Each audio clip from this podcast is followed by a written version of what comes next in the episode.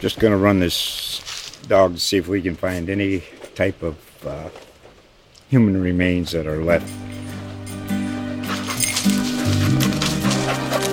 Listen to Where Secrets Go to Die The Disappearance of Derek Hennigan. From the Detroit Free Press, a new podcast set in the woods of Michigan's Upper Peninsula. Available on Apple, Spotify, Freep.com, or wherever you get your podcasts.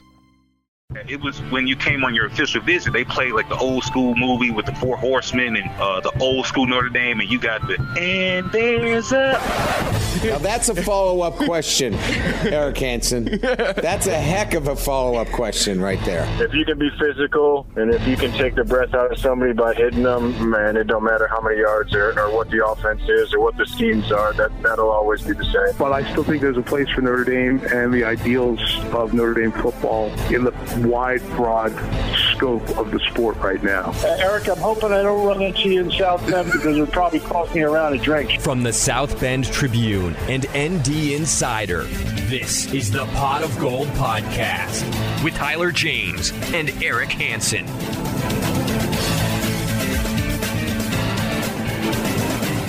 Welcome, everybody, to another edition of Pot of Gold at ND Insider Podcast. I'm Tyler James, and I'm joined once again by the one and only Eric Hansen. Together, we cover Notre Dame football for ND Insider and the South Bend Tribune. The Fiesta Bowl is almost here. Notre Dame and Oklahoma State will meet Saturday in an intriguing matchup that will mark the start of the Marcus Freeman era for the Irish. Before the game, we wanted to catch up with someone familiar with taking over the Notre Dame football program, and that's former head coach Charlie Weis. Charlie, thanks for joining us once again. I guess I guess I was a better choice than Brian Kelly at this time. I don't know that Brian Kelly would want to talk to us. you have to promise you're not going to do any dancing. no, recruits. no, don't, don't worry. I, I think you're safe. I think you're safe.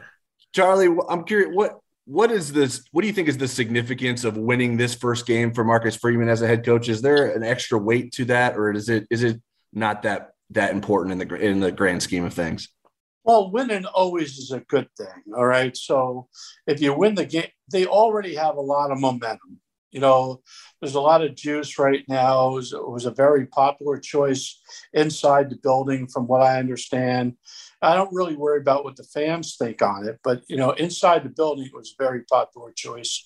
So you're going to have really good, you know, I call it mojo going into the off season, whether you win or lose the game. But if you win the game, it just gives you that much of a better feel, you know, better feel. But if you lose the game, you use it. He then uses it as a teaching, a, a teaching lesson and a motivational tune. To you know, that's the way he plays it. If you win the game, you say, you know, the best is yet to come. So either way, you're going to use it as a motivational tool and a teaching tool. So there's not really a downside to what it's going to mean for the program. But I always feel that it's always better to leave with a good taste in your mouth than a bad taste in your mouth. Charlie, you know, speaking of being the challenges of first year head coaches, as you kind of look back at your time, what maybe would would you expect to be the things that are going to be the biggest challenge for Marcus in the next few months? He's got to put together staff. He's recruiting. He's got other things to deal with. What what are maybe some some things that he's really going to have to put on the front burner? Well, let's let's talk about what, the smooth part already. The fact that a lot, a lot of the parts are in place already keeps him from having to worry about all those things. Right. You know, like there's a you know a lot of the coaches will be the same. The infrastructure has has been built, has been revamped and built up to it's kind of a turnkey operation now.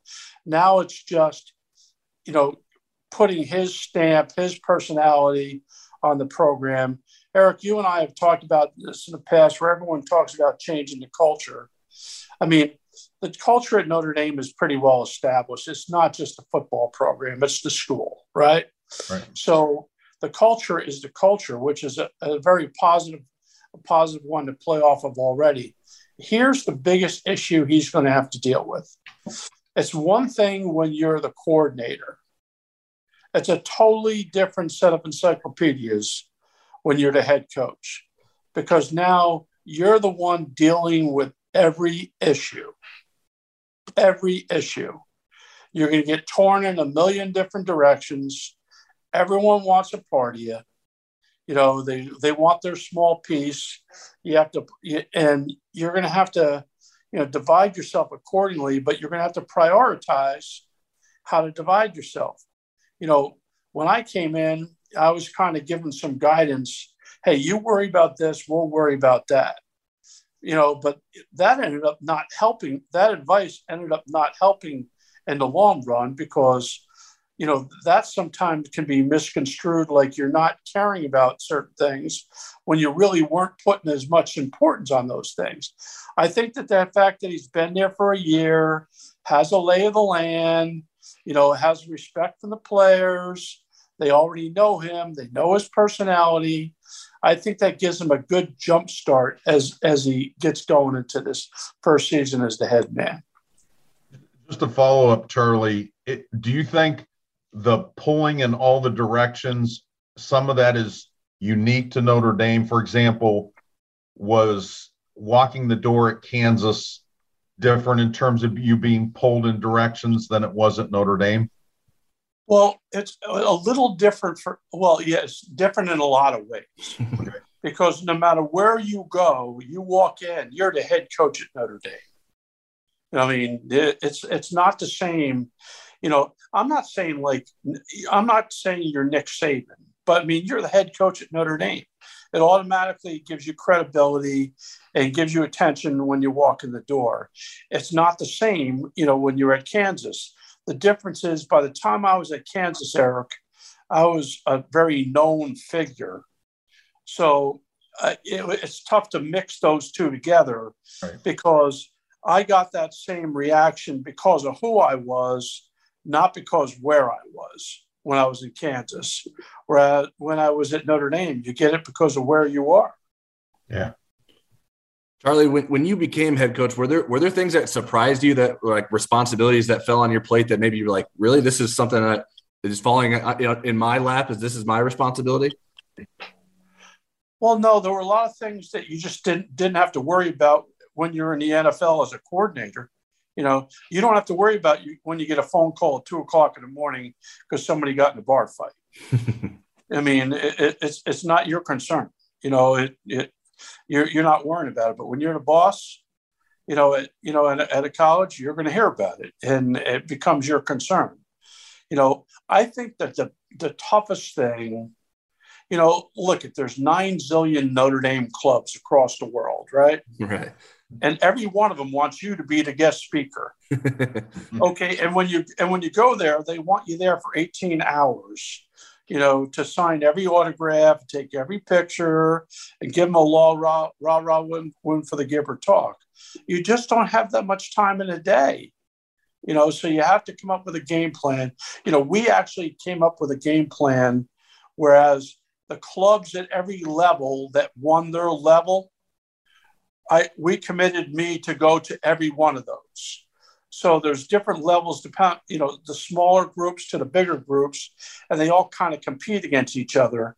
And the way we handled it is, I think there was, I don't know if it was eight of them or eleven of them, but however many they were, I was committed. I committed to go to every one of those as kind of a reward for the fact that they had won their level of the Notre Dame clubs.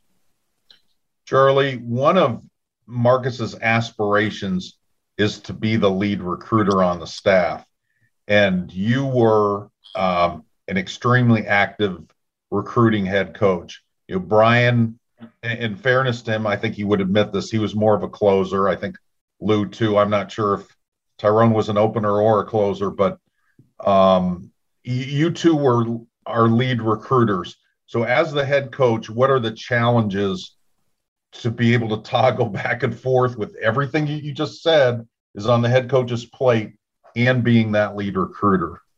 Well, uh, my answer to that would be it depends on how involved he is uh, with the defense. I don't, I don't know the answer to that question. because if he doesn't have to be the defensive coordinator, it's much easier to do than if he is the defensive coordinator.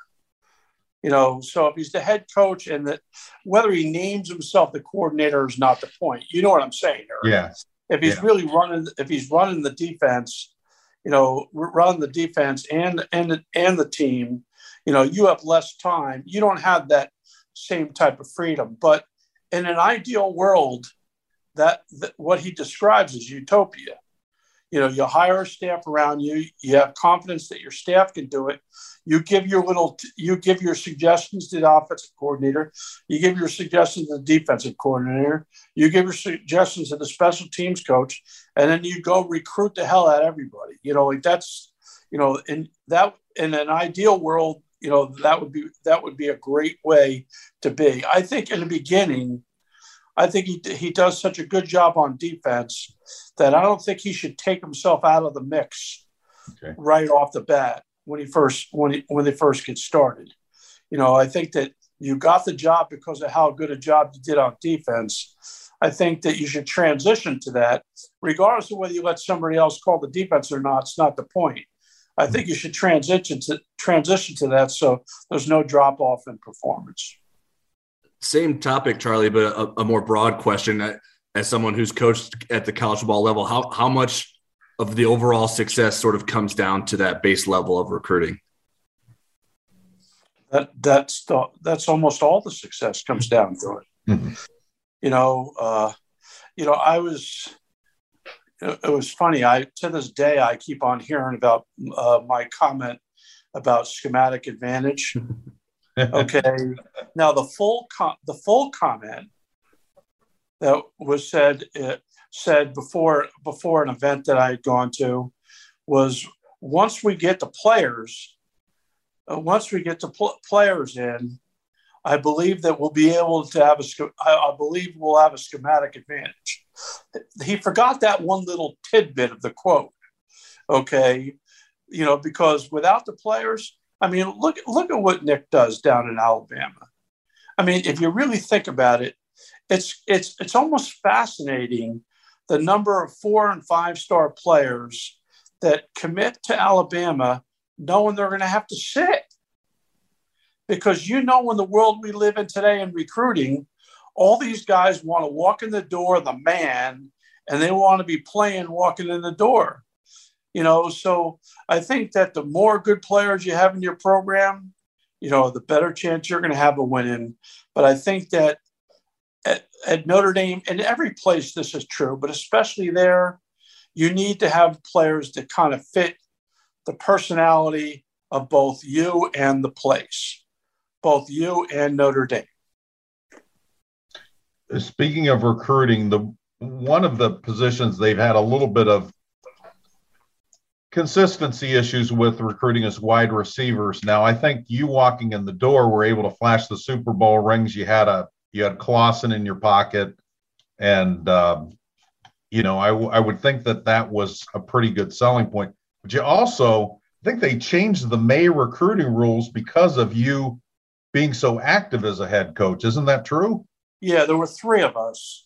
Yeah. It was it was me, Urban, and one other person. Pete Carroll or no? Yeah, it was. That's right. That Yeah. Pete was the third. Yeah. We were the three guys that were out there every single second that we were allowed to be out there. And then after that, they said, you know, everyone, all the other coaches complained because they said it was a it was a, a competitive disadvantage. Why? The rules were the same for everyone. They could have all Yeah. done the same thing we were doing Right. but you know, but they that that's when they took the the head coach is off the road in the spring, and that that that definitely hurt. That definitely hurt. But but you were able to get those offensive skill players. Do you I mean you you had something to show them tangibly that hey, this is what I did at New England and this is what we're going to do at Notre Dame. Is that kind of what the selling pitch was? Yeah, it, it was basically you know, it wasn't just the offense you ran. You know, hey Eric, I wear one ring now as my wedding ring, right? But when but when you take over there and you can walk into a recruit and they're telling you they're going to another place and you ask them why they're going to another place and to say, well, because that place is going to give me a better better chance to go to the NFL, and then you could sit there and take that ring out of your pocket and say, really, the, the, that they have a better chance than this? Yeah. you know, and and it was a tool to get their attention. That's all it was, and it and it got their attention. You know, it, it got their attention. So now they start thinking, well, maybe I can go to Notre Dame and uh, can go to Notre Dame and be able to, you know, you know, end up in the NFL playing on Sundays at this position. Charlie, what was it like to hire assistant coaches at Notre Dame? Was that a stressful process, a humbling process? How, how would you sort of des- describe that experience? You know, hiring hiring good coaches wasn't the problem, but the, the problem was I had been in college, I had been the, out of college for the last 15 years. So I didn't know college coaches. I knew pro coaches. So I brought a couple of them with me. I brought Bill Lewis and Bernie Parmalee because, you know, the, the Dolphins were having a shakeup. So they were basically on the street. So I bought, but now I'm, I'm hiring guys off the phone that I'd never even met. you know, I'm getting recommendations on people. I'm interviewing by phone. I mean, there were some people, you know, so when you're pu- putting a staff together, I felt that, you know, I, I, felt that one of my hindrances, one of the one of the, one of the problems, one, one of the problems that I had was I never really got I never really got that I I, I never really got that right, you know, dur- during that t- during that time frame, because when you come in and you don't know seven out of nine of your assistants, that's not that's that's not a good formula for success. mm-hmm.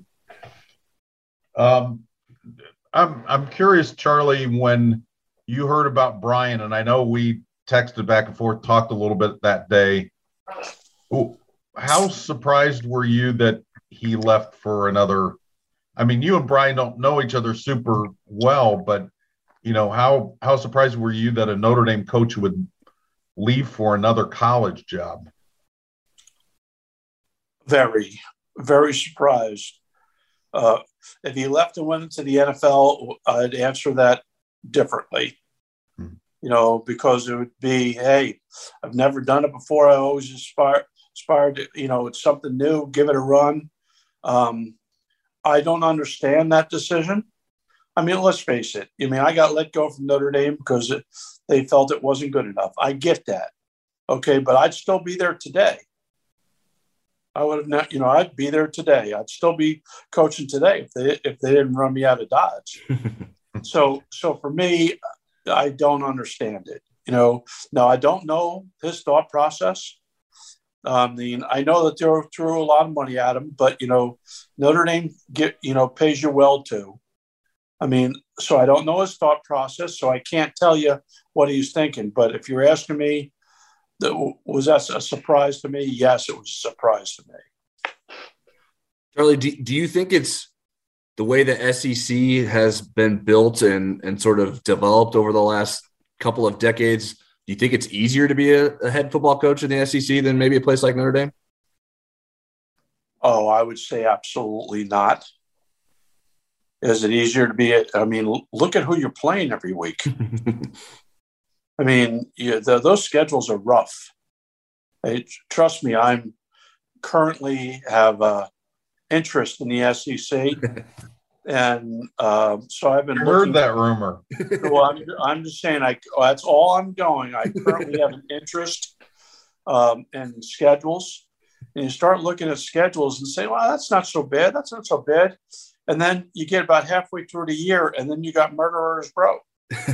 you know, I remember my first year, the one year I was down in Florida.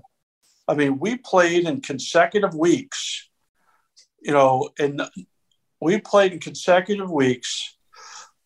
Alabama, LSU, Georgia, and Auburn. Not not not in that order, but they were four in a row. Wow. I mean, think about that. I mean, yeah. that, I mean that that's in a row. I mean, the last time I checked, there wasn't there was there wasn't a softball in there anywhere. You know what I'm saying? right. Charlie, how much did you get to see of this year's Notre Dame team, and and if you saw enough of it, I'm curious your impressions of Jack Coan and Tyler Buchner, the quarterbacks. Uh, it's interesting because I felt at times they looked really good, and it and you know there were a couple periods where I looked and said, "No, this kid doesn't have a chance." And then he goes and lights it up for 300 yards. So I mean, it you know there were there were there were periods that they looked like really really good, and then there were periods where you say, "Are they really going to be able to win big games with these guys?" So um, not enough to be critical is the answer to your question, mm-hmm. but enough to know that they're when they're good, they have a chance of being really good.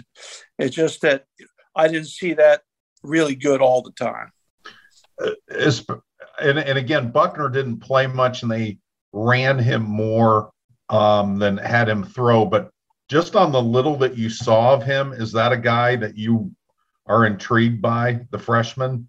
I think it's going to depend on what Tommy wants to do with the offense. Mm-hmm. You know, because I think he he has to decide if if that's the if he really likes this guy, then you build the offense around this guy. Mm-hmm. Okay, if there's somebody else that he likes that have has a different set of skills, then you build it around those guys. Yeah. I always I always believed there's no you know for a long time, I believed you don't try to put a square peg in a round hole.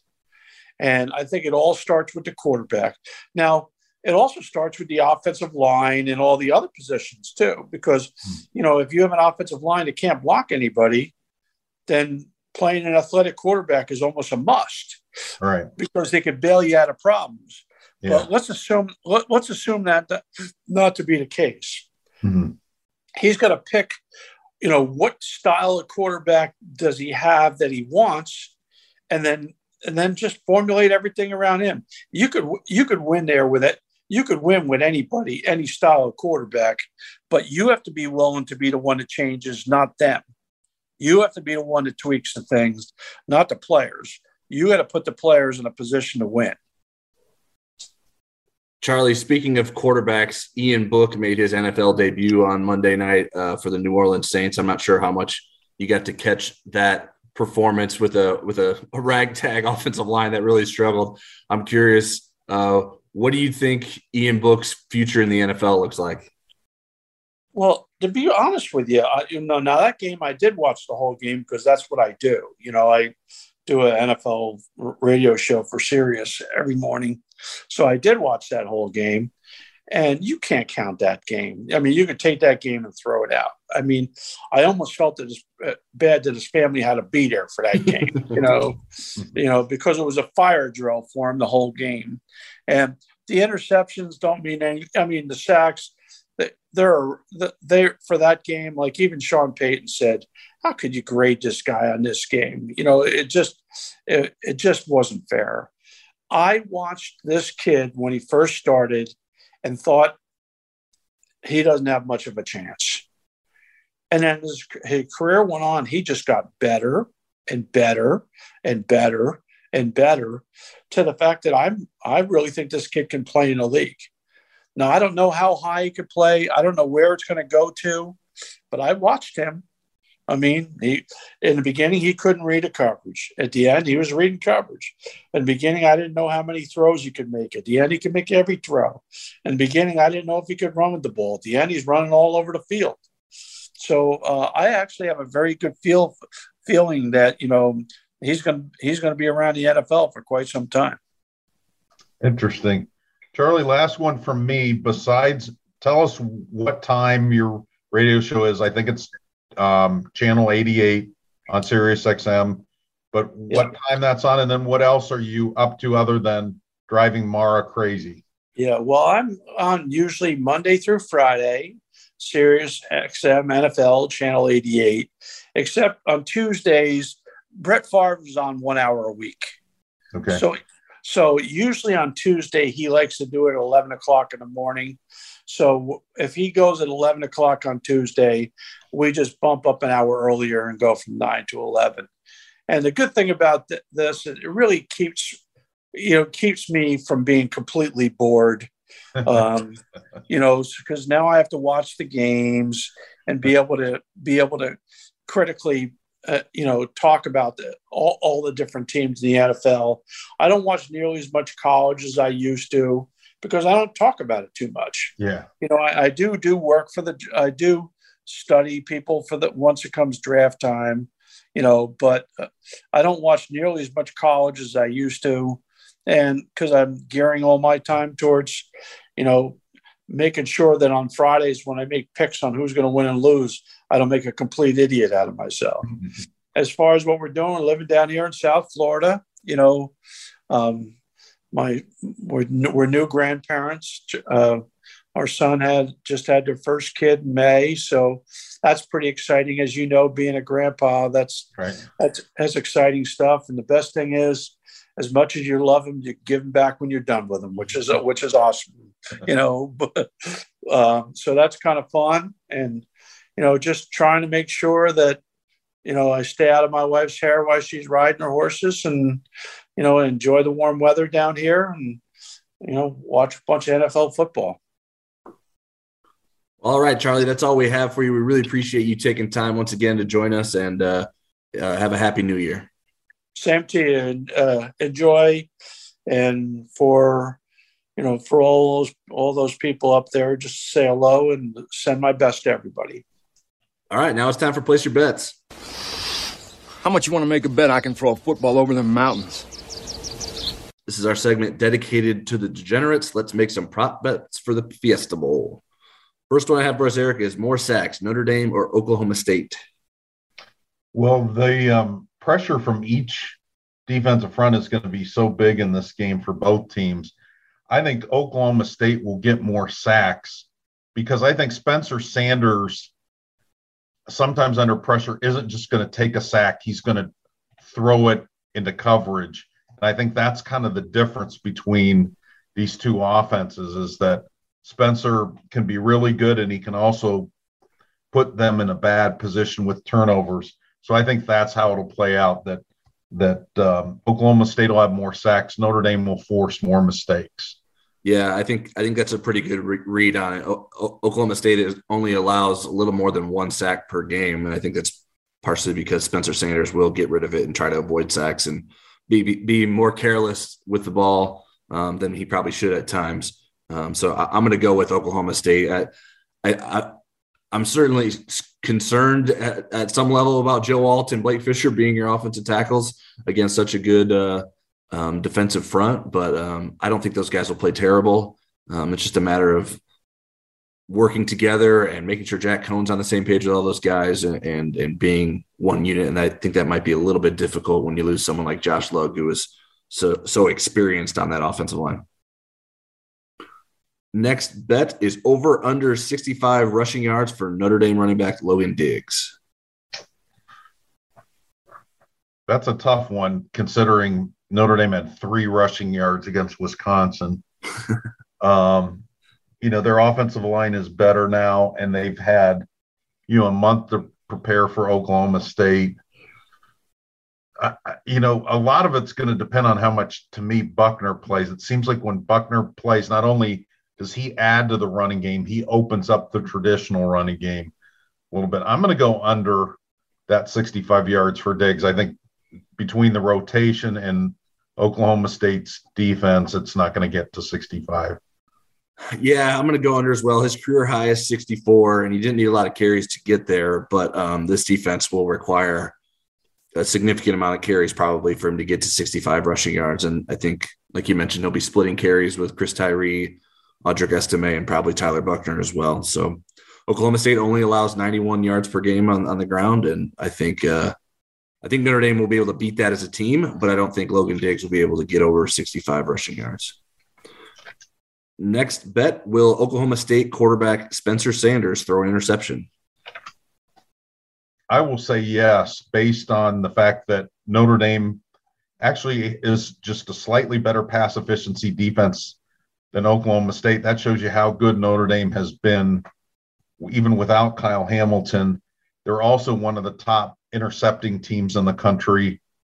And then, you know, when you look at Spencer Sanders' pass efficiency ranking, Oklahoma State is 79th. And as talented as Spencer is, that's the reason that it's, you know, gravity has brought it down to 79th is because of the interception. So, yes, for me.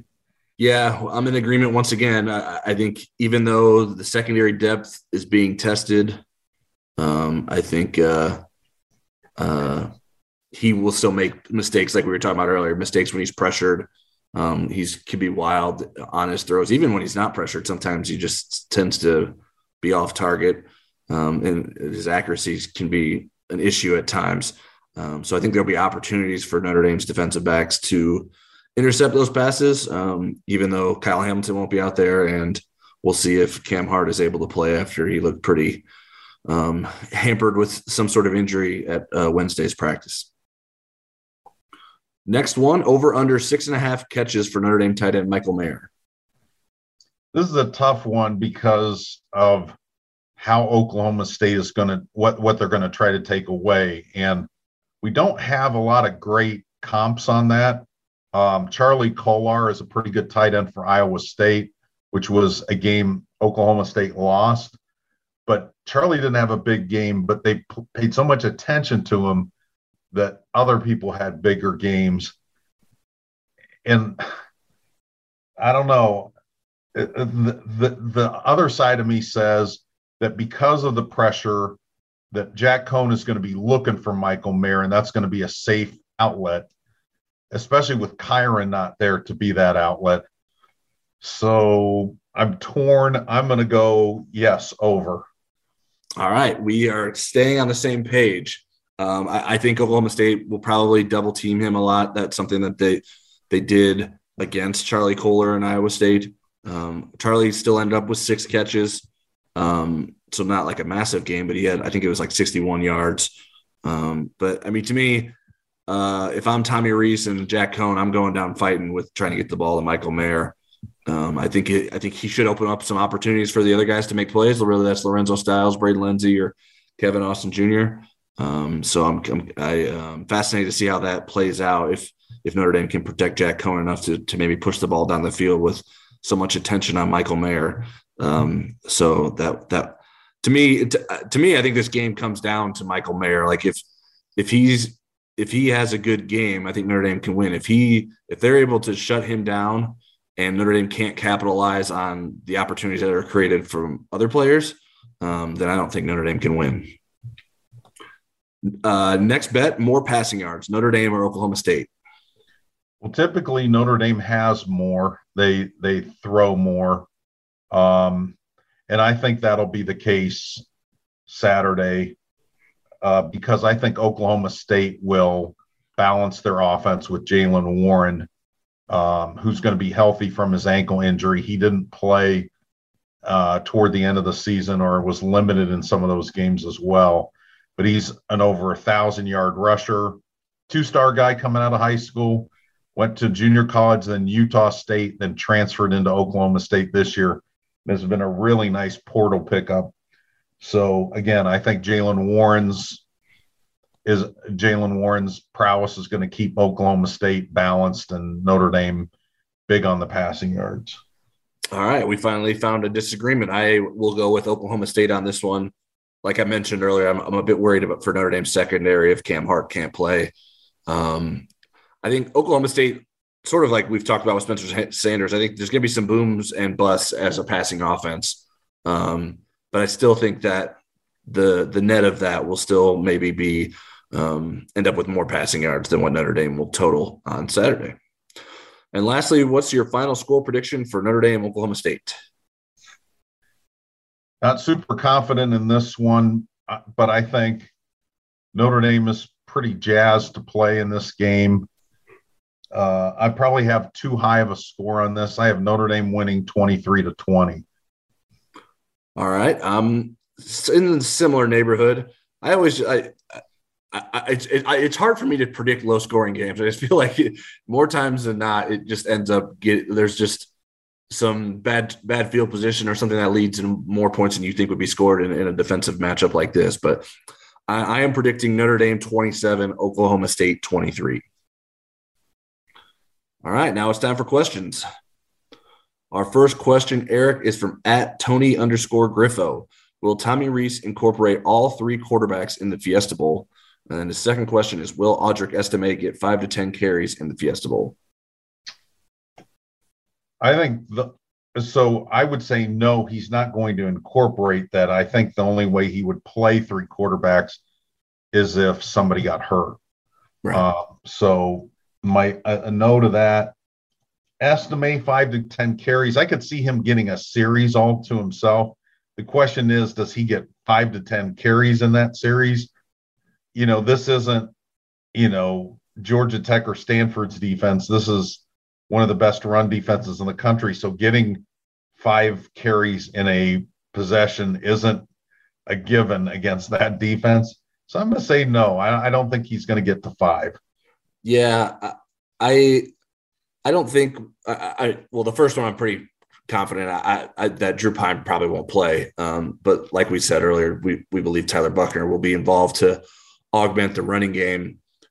I in terms of Audric Estime, I think like five or six carries would probably be the ceiling, in my opinion. So I'd be a bit surprised if he got up to somewhere closer to 10. So, but I, I do think he could get to like five or six. Um, maybe they give him some goal line work um, if they get if they get in the red zone. Um, so I, I think uh, um, there may be some opportunities to use in there. I, I, at times this season they use Chris Tyree in short yardage situations way more than you would have thought.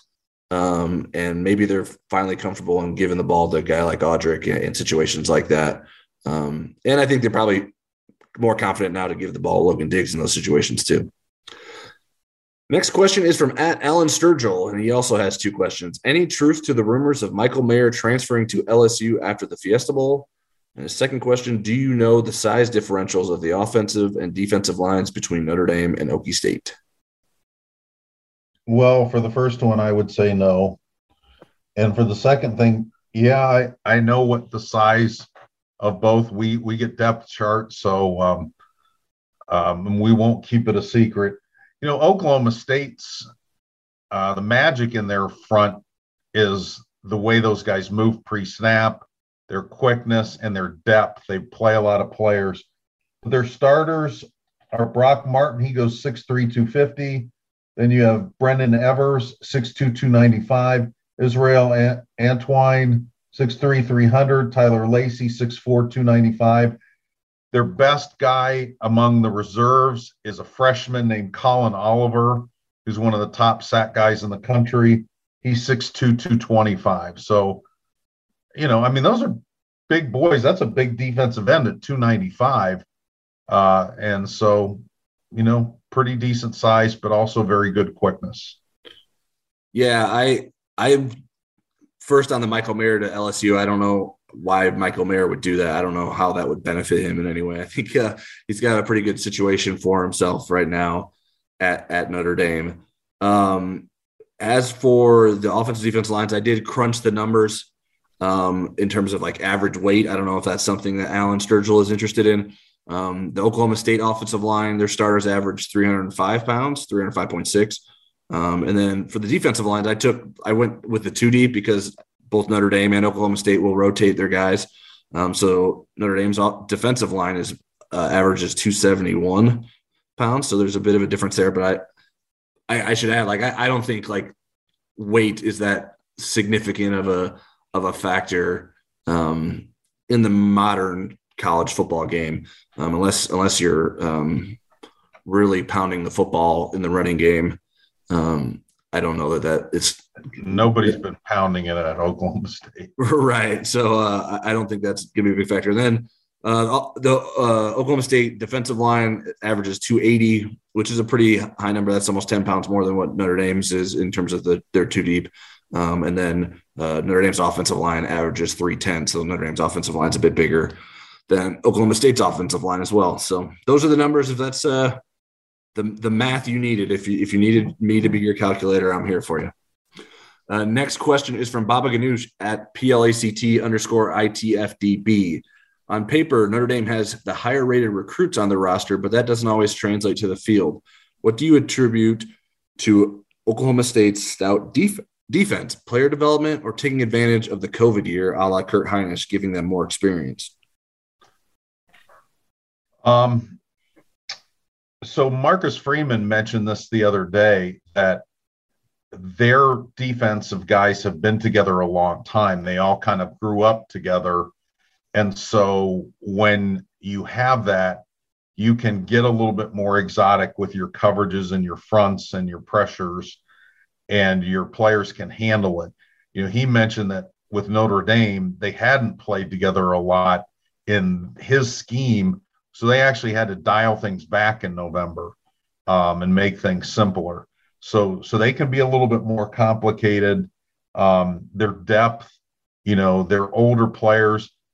Some of them won't play in the NFL or won't be high draft picks in the NFL, and that's why they came back for either a COVID year or uh, a senior year. So um, it, it's a blend, and they do a great job of player development. They do not have a single player on defense higher than a three star. So kudos to them for their player development and um, Coach Knowles, who's going to Ohio State, so they'll get get to see him next September. Uh, does a great job too. Yeah, yeah, it's a combination of all those things. He is a very good defensive coordinator. Otherwise, he wouldn't be heading to Ohio State. Um, the experience in the system matters, as you mentioned. The the player development is is very important. Um, the super senior COVID thing isn't enormous, but it's certainly helpful. They have three three starters on defense um, who are super seniors. Um, Malcolm Rodriguez, a linebacker, linebacker Devin Harper, um, and cornerback Christian Holmes.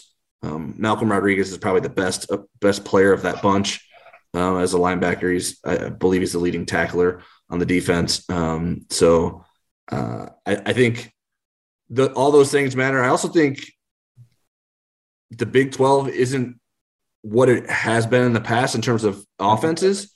Uh, That's not what one question asker thought earlier this year. The the Big 12, uh, yeah, the Big 12 has four teams in the top 30 in the FBS in scoring defense, whereas it only has two teams in the top 30 in scoring offense, which is certainly not a stat you would necessarily think about when you typically think about the Big 12 in recent years. So I think that has something to do with how good Oklahoma State's stats look.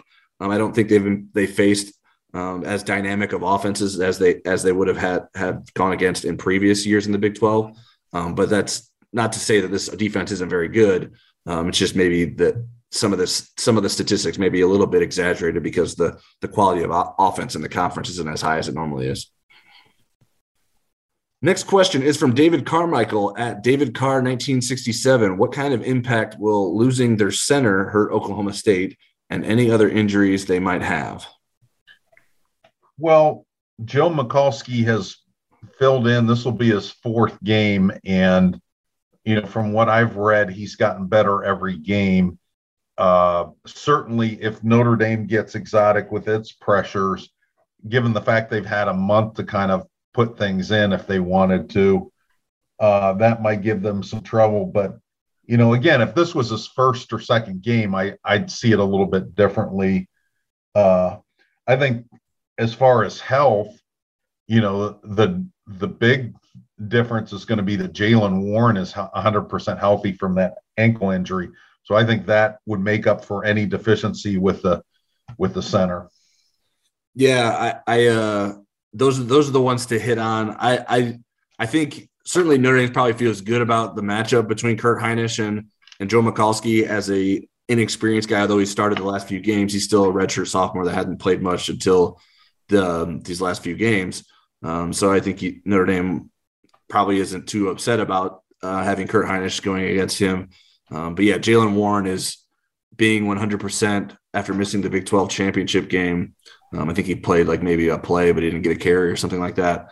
Um, that is important. Now, maybe there's some injuries that occurred this week or something that was observed. Uh, we're recording now on uh, Thursday around the time that Oklahoma State has an open practice, um, or at least open portion of practice for Oklahoma State reporters. So we'll see if there's any new reports that come out of that. But other than that, those are the those are the two things to watch um, for for on Oklahoma State side of things. Uh, next question is from at Kevin Calabria one. Does Notre Dame have any guys who opted out of the bowl game but have accepted invitations to an All Star game? Well, the only two people that have opted out are Kyren Williams and Kyle Hamilton, who are both juniors. So they are not eligible for the Senior Bowl and the um, East West Shrine game and stuff like that. So answer would be negative. Yeah, I don't know. I haven't tracked that before in terms of like other players at other schools doing that. That would certainly be a bit strange. Although I guess maybe you, you know you're going to be in front of scouts um, at the Senior Bowl, and maybe you can protect yourself better in those situations. But um, that would be that would be kind of kind of weird to sit out the bowl game and then play in an All Star game. Next question is from at Drew Brennan seventy seven. Braden Lenzy, Joe Wilkins Jr., Kevin Austin Jr., Avery Davis, Deion Colzie, Lorenzo Styles, and Jaden Thomas. Of these, which wide receivers are playing for Notre Dame in 2022? Well, and I would throw Tobias Merriweather in there too, the incoming freshman. Right. So I would say the three freshmen for sure. And then I think Davis is definitely going to come back. I think it only makes sense with the rehab he's got ahead of him. And I somehow think Lenzy's going to come back. Um, I, I really enjoyed my interview with him. I think it was last week. Yeah. And and I could see both ways, but he's a pretty smart kid and he has ambition to maybe pick up a master's degree in the process. He's realistic about his skills. So I and he's put up with South Bend this long. Uh, I think that he would do that. The two that I'm not sure about are Wilkins and Austin. I think Austin would benefit greatly from it. I think he could make himself a, a at least second day draft pick by coming back I think he'll be a third day draft pick, and he won't have as much uh, leeway in a training camp being a third day draft pick. He's super talented. He's talented enough to play at the next level. I just think get another full season under your belt and show that you're an elite guy.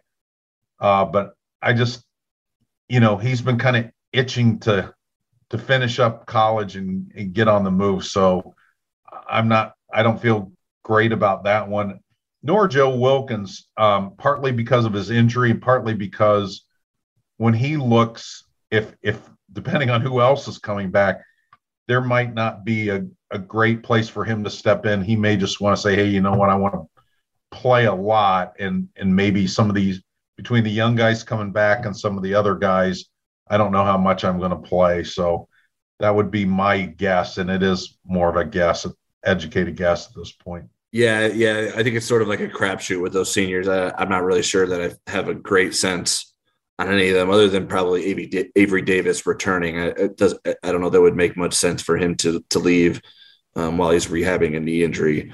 Um, the Joe Wilkins thing, I think he's sort of maybe it's it's dependent on what the other guys do.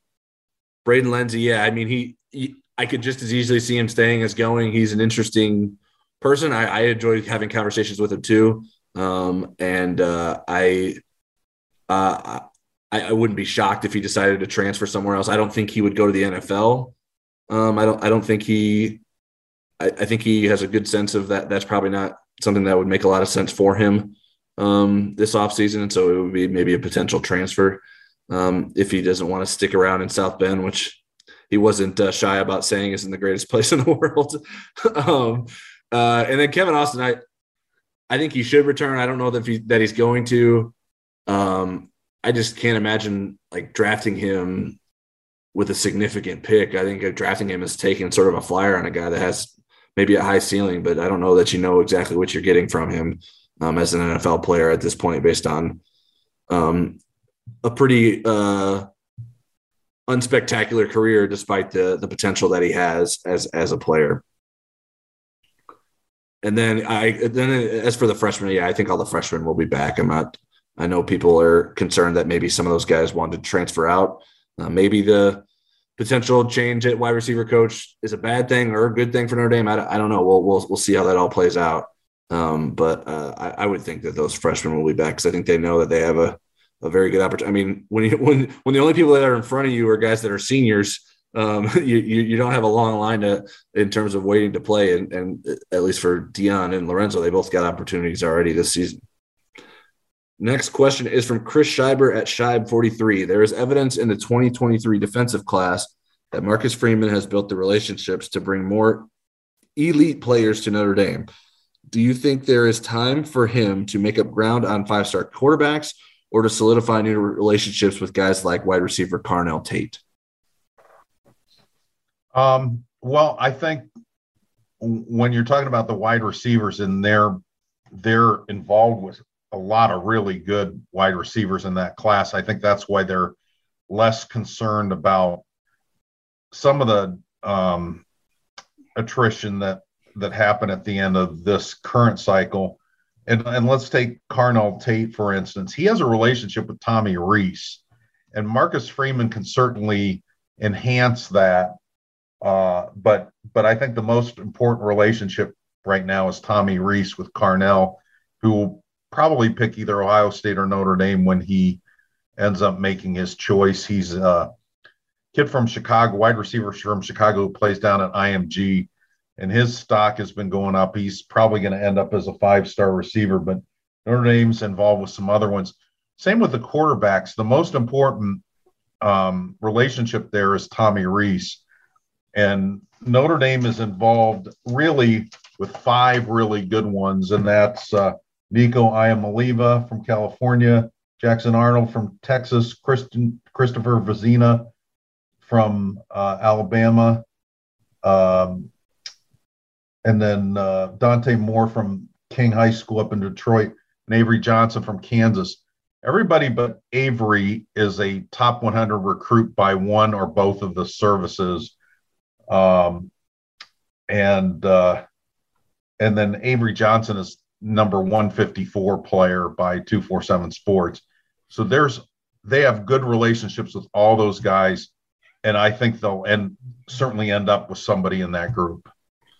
Yeah, uh, our next question is about quarterbacks, so I won't dive too in depth on those, but there's definitely time for for Marcus Freeman to develop relationships with whether it's the quarterbacks or different offensive skill players. Um, but like like you said, sort of led with, I think it's going to come down to Tommy Rees and the offensive assistants to actually win those recruitments. Marcus Freeman can give give them another reason to come to Notre Dame, um, but I think the vision of Notre Dame's offense will likely have a bigger influence. I think um, Marcus Freeman is probably going to open a lot of doors for those offensive skill players. Like maybe maybe some guys will give Notre Dame more serious consideration because they're intrigued by Marcus Freeman and and and uh, develop good relationships with him. Um, but I think it's going to come down to more than just that to be able to to to to close the do- deal on some of those uh, recruitments. Next question is from Joshua Nathan Strong at Bupa one two one nine. What 2023 quarterback does ND end up with? You know, I think if if I had to pick the one that I wanted, I would take probably Dante Moore. Um, and Nico would be my second choice. But again, you're talking about shades of really goodness or greatness, um, not big increments of of you know I think the guy that I'm probably sleeping on is Jackson Arnold from Texas. And I actually think that's who they're going to end up with. He is an ascending talent right now. Um, and I think that's that's the guy that ends up saying yes to Notre Dame. Yeah, I, I honestly don't have a great sense for this yet. And I'm not sure many people do. Notre Dame's top targets aren't necessarily considered leans one way or another. Um, those guys that you ran through, those five guys, I don't know that anyone would say this guy's definitely going here. It would be a surprise if he ended up anywhere but here. Um, so it feels a bit like a dart throw, and my dart is landing on Jackson Arnold as well. Um, but I, I, could easily see it ended up being Christopher Vizzina or maybe even Dante Moore. I'm not quite ready to predict Moore. I think Notre Dame has done a good job with in that recruitment, and maybe if Notre Dame can like Carnell Tate and Dante Moore seem to have a pretty good relationship as recruits now. They may end up going different places, but if they can sort of continue to push the right buttons in those recruitments, maybe they, they can get both of those guys together. Um, but I think there's a long way to go. I don't I don't know that any of these recruitments are going to be wrapping up here in January. Um, but we'll we'll see how that that plays out because uh, the 2023 class, I think it's interesting. There's not a lot, there aren't a ton of guys yet that are have early commitments. Um, and I think uh, once you get into the new year, then you're like, well, should we wait to the summer or wait till uh, was April? I think they can start taking official visits or something like that. Um, so I, I think uh, it's going to be sort of uh, interesting to track what the timelines end up being for some of the big recruits in the 2023 class.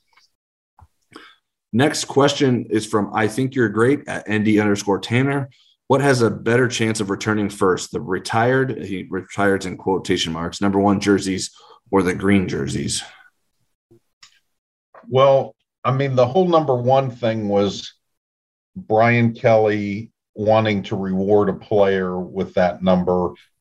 Uh, and then when Notre Dame lost the all time lead in winning percentage, he decided, and it was never a popular thing with the fans and some of the alumni that they did did it that way with the number one jersey. Like Quenton Nelson couldn't wear it when it was his week because offensive linemen can't wear number one, so it was more ceremonial. But so then he ditched it.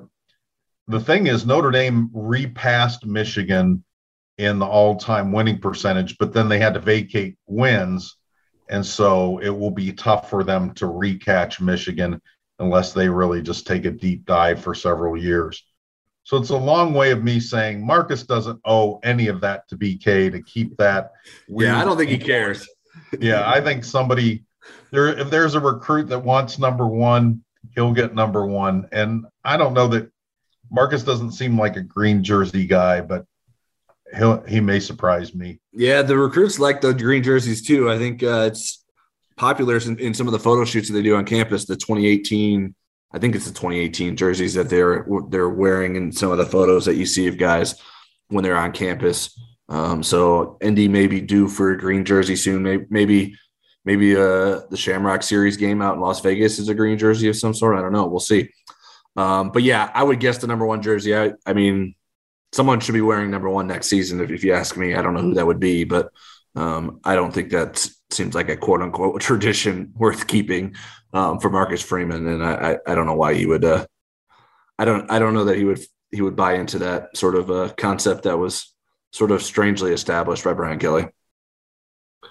Uh, next question is from Douglas McAnally at D underscore McAnally. What was your most favorite present underneath your Christmas tree this year? And was it a New Year's Six Notre Dame Bowl win? You know, I wish I was better at playing along with the theme um, rather than kind of taking this literally. Uh, so the year Six Bowl win, I mean, I get to write about it. And so that would be that's uh, the gift that keeps on giving, uh, you know. Um, but I'd say the best gift around the Christmas tree for me, again, I'm going to go literal, was being around family. I was by myself last Christmas because of COVID, and it sucked. And I don't care how much you Zoom, it's not the same. So being around family was the best thing for me. Yeah, I was felt feeling a little sappy too. That was definitely like being around family who are all healthy um, I think was probably the best thing. I, I, I got some good things for Christmas. I got good gifts like uh, some clothes and some a Bluetooth speaker and some other things, but none of those things are nearly as important as being able to spend some time with my family. Even though it's small window, my my youngest brother and his his wife um, headed up to see her family um, on Christmas, so we were able to spend some time together on Christmas Eve. But it was it was good to just hang out and uh, I mean Christmas Day we were sitting around and we as a family we were watching the all Madden documentary. So um, we're definitely a, a football obsessed family. So uh, it seems sort of fitting that's that that's something we would be doing on Christmas Day. And then our last question is from Marie Biafore underscore at Biafore underscore Marie. Looking back on all your guests, who was the favorite for each of you and why? Well, we had uh, today was episode number 120, although we had a half of a podcast once where we had an extra guest. You know, that threading the needle with the guests is difficult because you don't want to end up with nobody and you don't want to end up with two or three people. So there was one week where it was unavoidable. And we had a, a second podcast where we just had that guest on. We didn't do the other segment. So today was 120. We had seven without a guest, and four of those were during kind of the height of no sports in the pandemic. Um, Aaron Taylor this fall is the most listened to podcast, so he should get a prize for that when the offensive line was going through their crisis. Um, I can name some other ones. Mike Vorel was our first guest. We were afraid if we had too many technical difficulties, our guests would hang up on us, so we knew Mike wouldn't. Um, or at least oh, I remember that. That was fun. Garth Brooks wasn't live with us. That was a taped interview that we did. We had Aaron Taylor on that week too. That was that was a pretty cool one. David Lacey, back when we didn't know what was going on with COVID, he was amazing and sharing his story where he almost died in the hospital and he called Mike Elston to ask him to take care of his son. I mean, it was just an incredible interview. Um, Jack Swarbrick saying he liked the Ramones better than Taylor Swift was a great moment. Um, and then uh, Bobby Bowden, it was not on the podcast, it was before we started recording. I said, um, now Tyler's going to take you through this. You know, I kind of told him the instructions, and he goes, "Yeah, boy." And I wish we had that on tape. uh, and he and he was great too. I mean, he had some great stories. Mike McGlinchey, not too long ago, was really good. But the star guest of all the podcasts is Beth Elston's cookies. We ate them on the air and we reviewed them. These are the same cookies the players get when they get sacks. Beth Elston's cookies are the most valuable. And thank you for Charlie Weis, too, who was our guest today, who has been on. But Beth Elston's cookies beats everybody, including Charlie. Yeah, you you had quite the Rolodex there. Um, and Eric deserves the credit. He he books the guests 90% of the time, probably.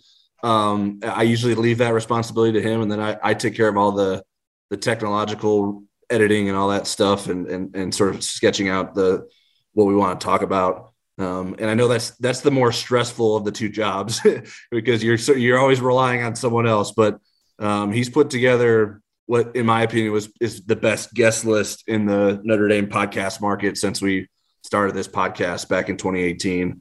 Um, Bobby Bowden, which I think was that season, that was pretty cool. And that really was sort of opened my eyes like, man, Eric can get whoever the heck he wants, can't he? like, how are we got Bobby Bowden on a Notre Dame podcast?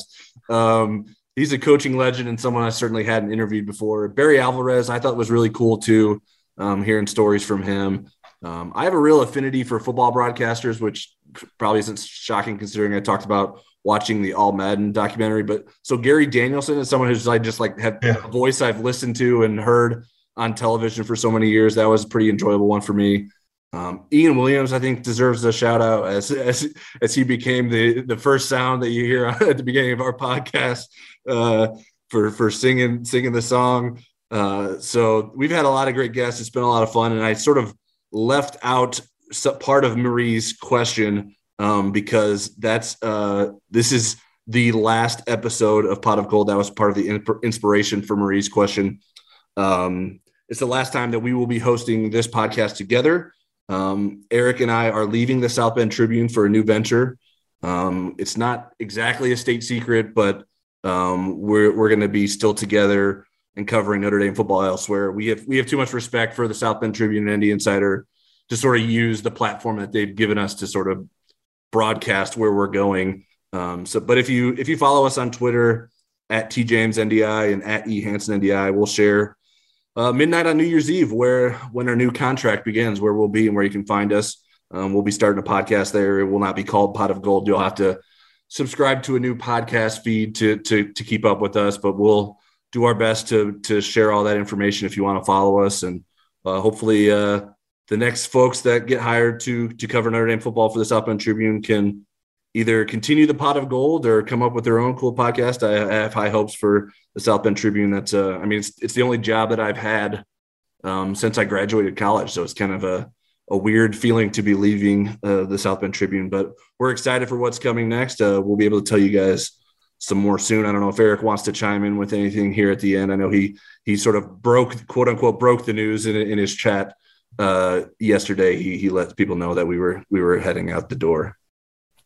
Yeah, I I appreciate it. I uh, and I've heard from a lot of you via email, and I have to forward those all to my new email because Gannett will kill my email tomorrow night.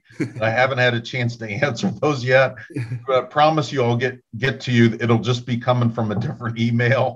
so um, I, I appreciate everybody that's listened to us, that's followed us, that promised that they're going to continue to read our stuff. I, it's just we're really really blessed with a, a great uh, fan base that's treated us really kindly so and and put up with all my um, not understanding the questions on the podcast where i go i don't know i don't get that get off Yeah. my lawn Yeah, we've come a long way since. Uh, I just remember being so nervous when we were first recording the podcast. I had no idea what I was doing and how to go through it, and uh, that, that was part of the reason. Like you mentioned, we had Mike Vorel on because we knew that if we messed up and needed to do something over, he'd be patient enough to to stick with it through us. And he always wanted to start a podcast, so it was like we we sort of felt bad that we didn't start one while he was still with us. So we let him come back on the podcast for our first podcast to join well us. the other thing that was difficult was not cracking up when tyler had to do the zaxby's reads and say